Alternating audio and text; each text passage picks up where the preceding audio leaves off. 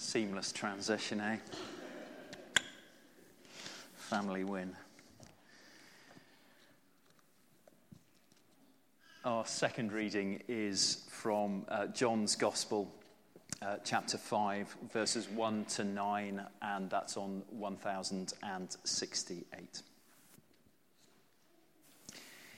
Sometime later, Jesus went up to Jerusalem for a feast of the Jews. Now, there is in Jerusalem near the sheep gate a pool, which in Aramaic is called Bethesda, and which is surrounded by five covered colonnades. Here, a great number of disabled people used to lie the blind, the lame, the paralyzed. One who was there had been an invalid for 38 years when Jesus saw him lying there and learned that he had been in this condition for a long time, he asked him, Do you want to get well? Sir, the invalid replied, I have no one to help me into the pool when the water is stirred. While I am trying to get in, someone else goes down ahead of me. Then Jesus said to him, Get up, pick up your mat and walk. At once the man was cured. He picked up his mat and walked. The day on which this took place was a Sabbath.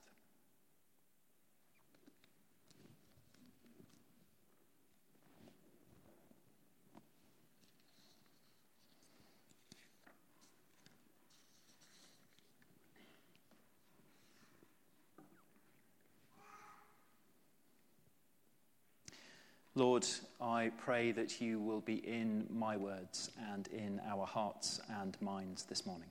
In Jesus' name. Amen.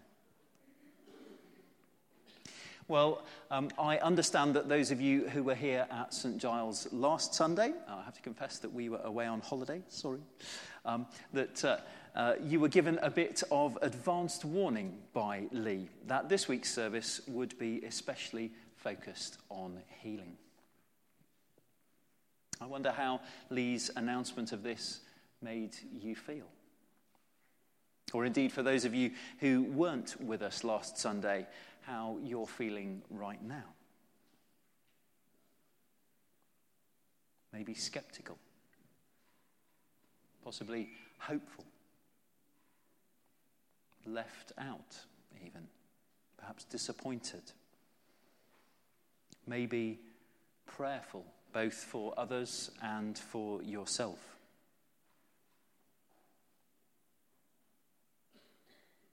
Maybe coming with an open heart. I don't know how each of you is feeling. But what is certain, what I do know, is that this question of healing does God heal today? Does God heal in general? And does God heal today especially? This question has the capacity to cause perhaps greater differences of opinion and belief than maybe any other topic in our Christian faith. What I hope to be able to do this morning, with the help of our two passages of Scripture from John's Gospel and from the book of Acts, and also drawing on some other passages of Scripture and a couple of other sources, is to help you believe that whilst God's healing is extraordinary, indeed it's miraculous in the most literal sense of that word, it should also be for us as followers of Jesus Christ something that is absolutely normal. I want to be very clear at this point, however, and I'll come back to this in greater detail later that when I say normal, I do not mean universal. When we as Christians pray for someone to be healed, we know that that individual is not always healed. I imagine that most, if not all of us, um, will have experiences, whether from the past or quite possibly right now, where this is hugely painful to us. So I'll ask uh, you all to bear with me, uh, if you may, please, um, on this particularly important point, which I'll uh, come to in due course. But I'd like first to turn to our per- I'd like to turn to our two passages of Scripture, both of which contain physical healing by Jesus himself and then by some of his followers. I think it makes sense, in fact, to turn to our second, to our gospel reading first, because Jesus uh, has to be our starting point, perhaps even more so with respect to healing than in all the other areas of our faith. Jesus had been moving uh, before our passage throughout Galilee. But now we're told he returns to Jerusalem to worship at the temple during one of the Jewish festivals the sheep gate, to which John makes a particular reference, uh, would have been in the northern wall of the city of Jerusalem at the time of Christ. Um, it's still there now. Obviously, Jerusalem is, is much, much bigger, but the, the gate is there and, and, and the wall is there.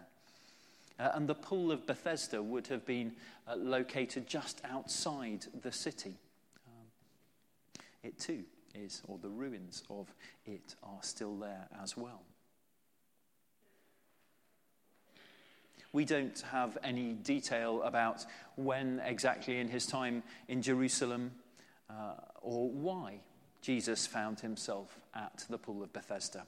But we are given some vital information about what habitually took place there. It appears that a large number of disabled people lay around the pool, perhaps all day, perhaps all day and all night. And each was there in the hope that they would be the first to enter the pool after its waters were mysteriously stirred by an angel, apparently, which, so the belief went, would result in that first person into the waters being cured. There are many, many people at the pool. But we're told by John that Jesus approaches just one, a man who had been disabled, whether at the pool for the entirety of this time or not, we don't know, but who'd been disabled for 38 years. He'd been at the pool in the hope of being healed of his disability, of being able to walk again. The narrative doesn't tell us how many others in the crowd tried to attract Jesus' attention, how many other disabled people were trying to catch his eye. All we have is this homing in on a single encounter between Jesus and this one man. Jesus learns. It's not clear uh, whether this is uh, from divine inspiration or through what the others will with him tell him for just how many years the man has been at the pool. For just how many years, um, on every occasion that the waters move, this man has been struggling to be the first to enter them, desperate to be healed.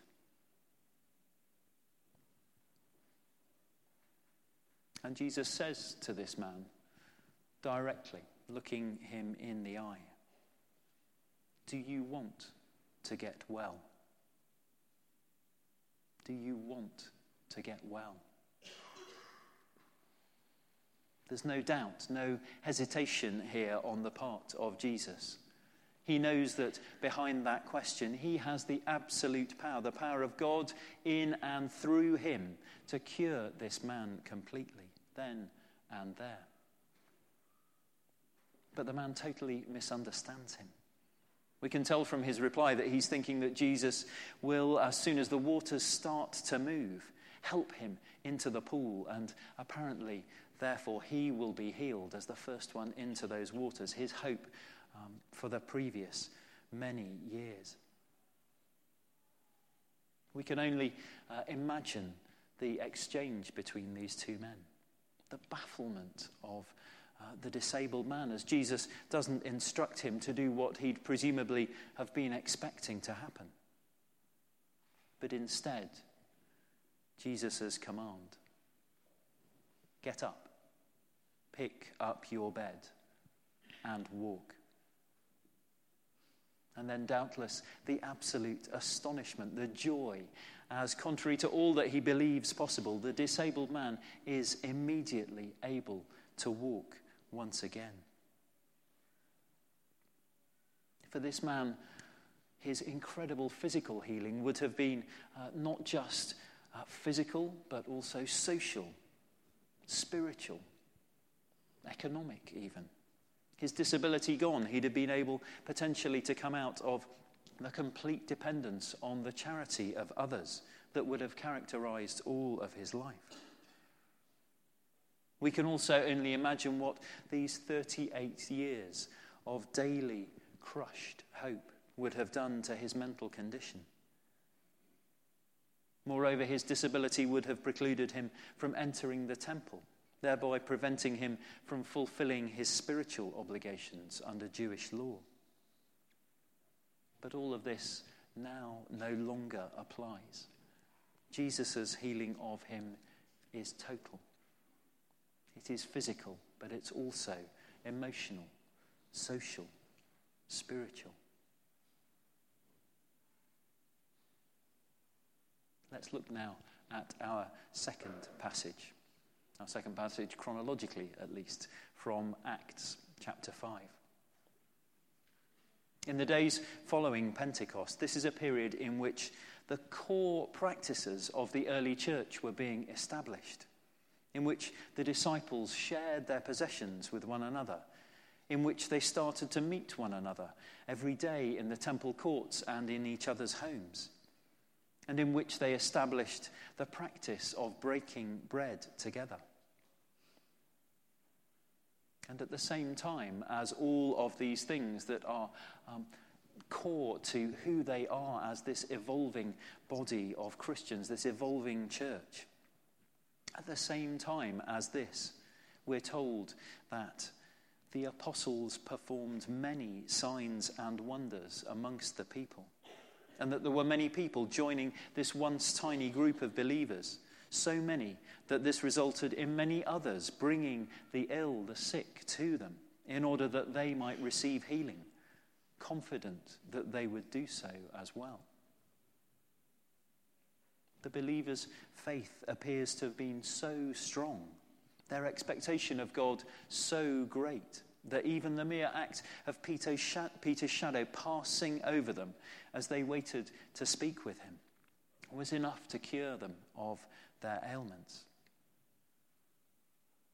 And it also seems, uh, given that uh, Luke, uh, who wrote the book of Acts, doesn't seem to express any incredulity at this, that this level of healing was an accepted norm amongst the earliest apostles. Healings like this were just what happened amongst that early Christian community. So, how are we to understand these two different healings? And the other episodes of healing that we encounter through the ministry of Jesus, and also some who preceded him in the story of the people of God, as well as those uh, like Peter and John who followed him. And how do they relate to us and to our hope of seeing people healed today through our prayers? What's happening here? What is God doing? What also is God not doing when these people are healed?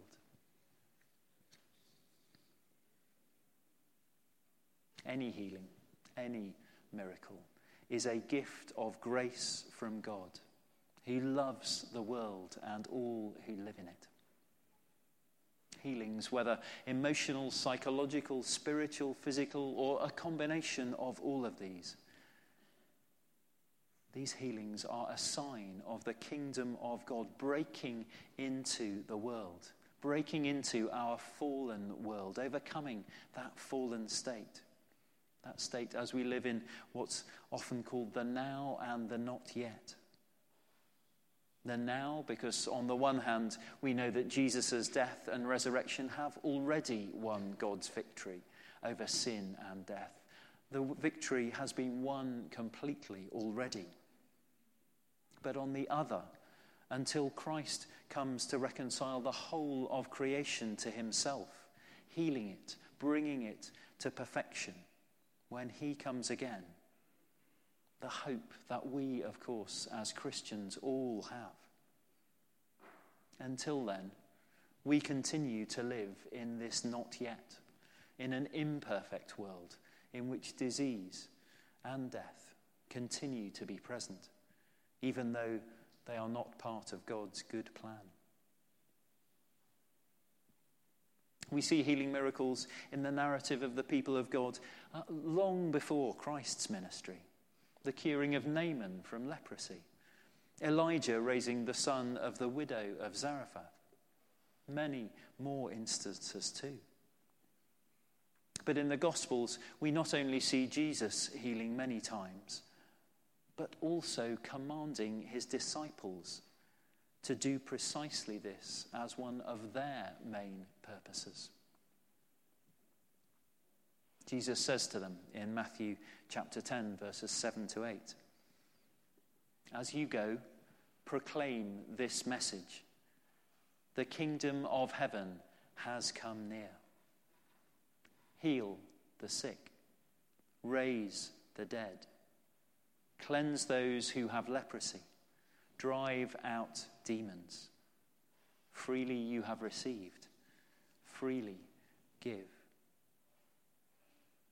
It's central to the message of the gospel and to Jesus' command to those who follow him that they heal the sick, that they drive out demons, that even they raise the dead. This is what Jesus is charging his disciples with as they take his gospel out into the towns and the villages of the Holy Land.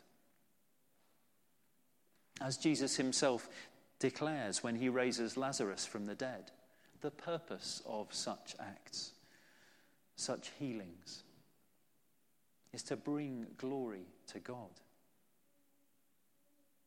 These miracles rather than being contrary to nature and its laws.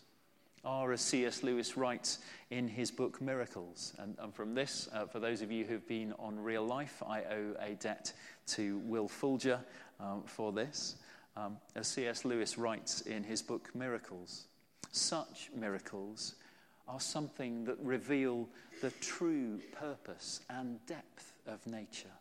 What's really true? The law behind the laws, if you like.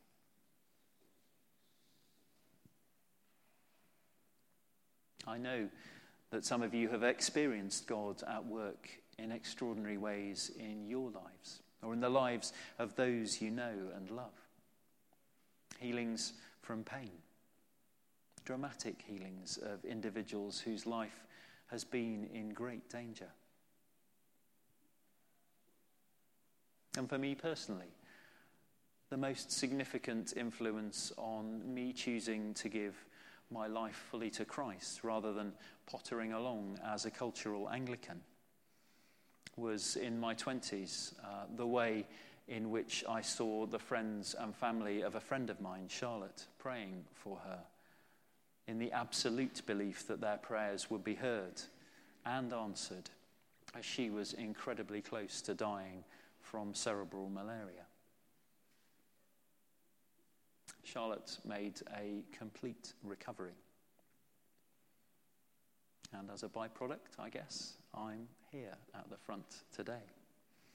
It's amazing how God uses our prayers and the prayers of others in ways we don't expect or understand.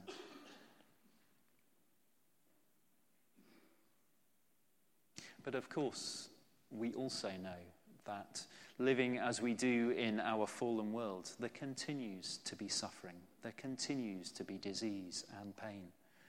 And some people for whom we pray do not get better. Turning to C.S. Lewis again, and, and he um, was an individual who, uh, who endured great personal pain as he saw uh, his wife die uh, terribly young from cancer. Turning to him again, he acknowledges that even when any healing does occur, whether through what we might term a miracle or through the equally miraculous divine gifts of medicine and the skills of those who work in that field.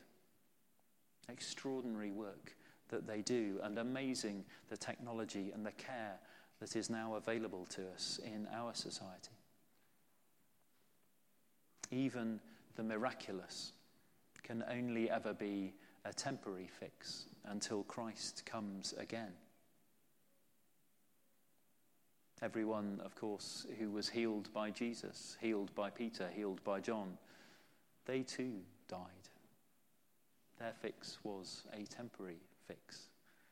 The healing at that moment, but a death later on, until Christ comes again. And it does remain a divine mystery why one person may be healed and another is not, regardless of how much prayer has been directed towards them. A mystery which can cause us so much pain as we see those whom we love suffer and not get well. We're told in our passage from Acts that all who were brought to the apostles were healed. But perhaps this isn't a typical biblical pattern. In our gospel reading, we know that there were many, many people gathered round the pool of Bethesda, waiting for healing in its waters. Yet we're told that Jesus addresses just one of them, and it appears only to be him as opposed to any of the many, many others who is healed.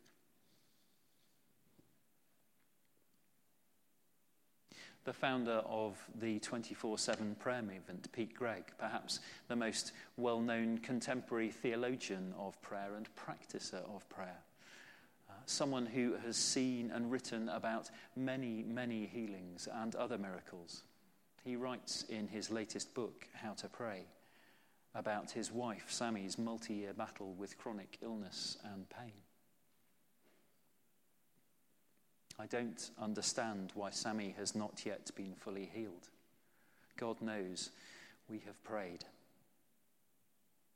I definitely don't understand why he does some miracles and not others. It often seems so arbitrary. But I'm learning to understand that I may never fully understand. I am learning to be a bit more okay with not being okay. Life sometimes hurts like hell, but I've discovered that deleting God from the equation doesn't actually help. It merely removes all meaning and morality from the mess and all real hope for the future.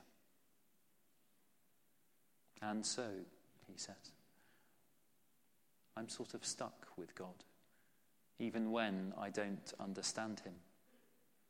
Turns out he is all I've got. And maybe that is where hallowing actually begins.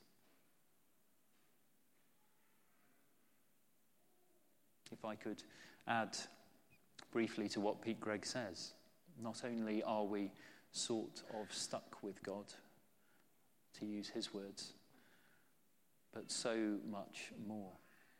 God is there alongside us he comforts us in our pain. He brings us His peace even when we don't understand what is going on. And He enfolds us in His loving embrace. Nevertheless, we continue to be called to pray, as Christ's first disciples were, for healings that God will work miracles amongst those for whom our hearts ache.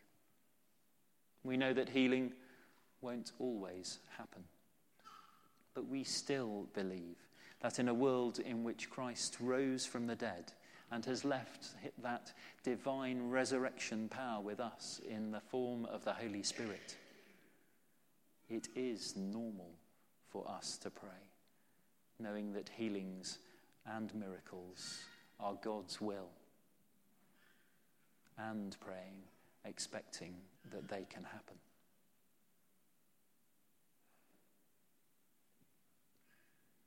We're going to move in a moment into a time of response, first of all, uh, in sung worship. And then after that, Lee will lead us in uh, a, uh, the Holy Communion part of the service, as part of which you will each have the opportunity to receive anointing with oil as a, a prayerful expression, asking God for um, his particular attention, his love, and his care, and waiting for him to bring his healing into our situations. And then, as our service draws to a close, you'll have uh, a couple of further opportunities to engage with God's healing power. I uh, remarked earlier in our reading from the book of Acts uh, on the way in which the encouragement and the enthusiasm of the first Christians gathered in numbers in Solomon's colonnade in the temple that created an atmosphere of expectation of the power of Jesus working through the Holy Spirit in the persons of Peter and John. That that would heal every one of the many people who flocked to there to receive this gift from God. There is something about this raising of expectation. That not only is God capable of turning up and doing something very special, but that God will turn up and do something very special. That somehow uh, seems to result in, in uh, as the narrative of the book of Acts says, all of those who gathered being healed. One of the ways in which we can do this, and in which uh, indeed we've done this in the past in St. Giles, is by sharing testimonies up at the front of how God has worked in our lives and how He's brought about healing. Maybe not all of us are uh, comfortable standing up in front of a congregation and sharing in this way. It takes a, a degree of bravery to do that. Um, you know, the, the, people who have done so in the past have been remarkable in what they've shared. Um, but perhaps you um, might like to acknowledge a healing that God has made in your life or in the life of someone dear to you. So we're going to give you the opportunity to do that uh, at the end of the service after communion and the anointing. Um, the St Giles wooden cross that normally stands over there is on the floor of the George, and there are some post it notes and some pens next to it. If you'd like to thank God for a healing in your life or in the life of another person dear to you, do go over to the George. Write a post it uh, uh, with your prayer of thanks to God and stick it on the cross. I really encourage you to do that. It'd be great to see the cross covered in post it notes with thank you prayers from all of our church family so we can see um, visually in that way uh, the extent of God answering prayers, working miracles amongst us and amongst those whom we know and love. And finally, if you would like to pray with someone uh, for healing of whatever nature in your life or the life of someone dear to you, the prayer ministry team will be in the Lady Chapel again after communion and the anointing. And they'd be delighted to pray with you about that or indeed about anything else you wish to pray with them about. Let's take a moment of prayer as I close. Gracious God, we thank you for your gift of healing and for the miracles which you have worked in the lives of so many people in the past and which you continue to do today. Give us, we pray, your courage as we step out and a sense of holy expectation as we turn our hearts and our voices to you in prayer, certain of your love for each one of us. In Jesus' name we pray. Amen.